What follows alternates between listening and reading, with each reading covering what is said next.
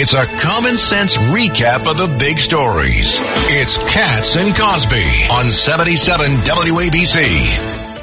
Next week, they are saying there's going to be over 19,000 migrant children in New York City public schools. Uh, buckle up because we were just talking. John, not vaccinated. Unvaccinated. Yes. Un- and nobody gave them a, uh, a test to find out if they have any sicknesses. Yeah, and throw them in with all the other kids. And they don't speak English. and they don't speak English. And joining us now is New York City Councilman, Democrat Robert Holden. Uh, Councilman Holden, I'm glad you've been sounding the alarm about this. How worried are you about next week?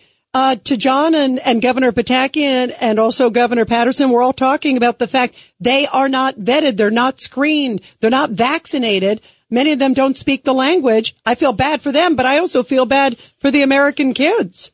Yeah, our kids need vaccines to get into school. They don't. Uh, our, our kids uh, need, you know, obviously they need supplies. They need, you know, uh, bags and and and school supplies. They don't have it. We have to buy it. But the migrant kids, nineteen thousand and counting, by the way, and they're going to have to hire thirty four hundred new teachers to to teach them bilingual teachers. So we're we're in a mess situation now. Not only in housing the migrants, but educating them. And I've seen I've seen some uh, some schools overwhelmed, and, and some of them. I, and I feel bad for the migrant children. Many of them are taking three buses to schools in my district, three regular public buses to school. And who's paying for that, uh, Councilman Holden? We are. every, of course, and you know we didn't ask for this. Uh, again, we're we're we're we're in a situation where we're stuck between a rock and a hard place. But the biggest problem we have, we have a lot of men running around the city who can't work. Uh, they're not allowed to work, and they're just uh, able-bodied sitting around. That's a recipe for disaster. I said this six months ago uh, that we should expedite the, um, the the process of asylum, or you know, send them back. And I would send them to the White House, like I mentioned. I mentioned this six months ago. Send them to the White House.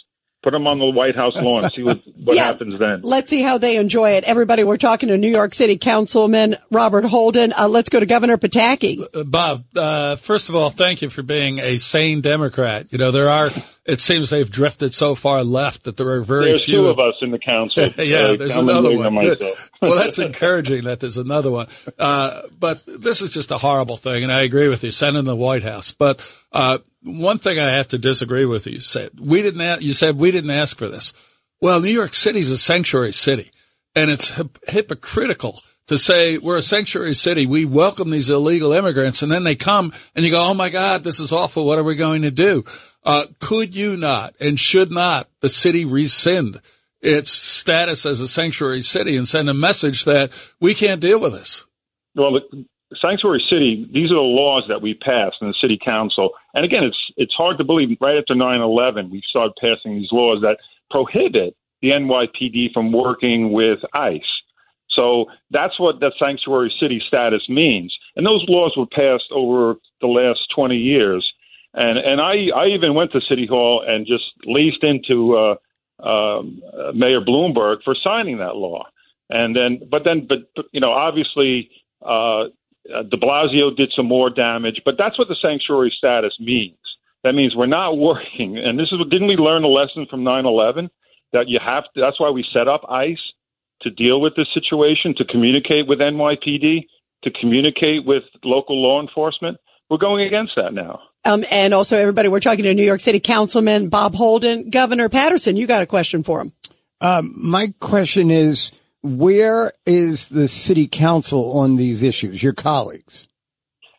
again, they're you know they they question that we should be doing more for the migrants.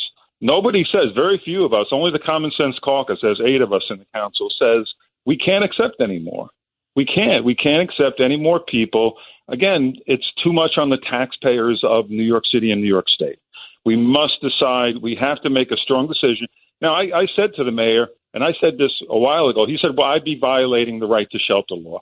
That, and and finally, he's challenging that. He did that uh, a few months ago, but that's not going to to really help because again, we know the judges, we know the liberal judges what they think, and they're going to probably pass the, the the the decision that we have to you know shelter everyone. When does that stop? Does this stop at 200,000, 300,000, 400,000? Well, it's And then nine if you point get- three million dollars a day right now. Right. And if you, but if you, if it, when is it, when is it too much, Governor? When is it too much?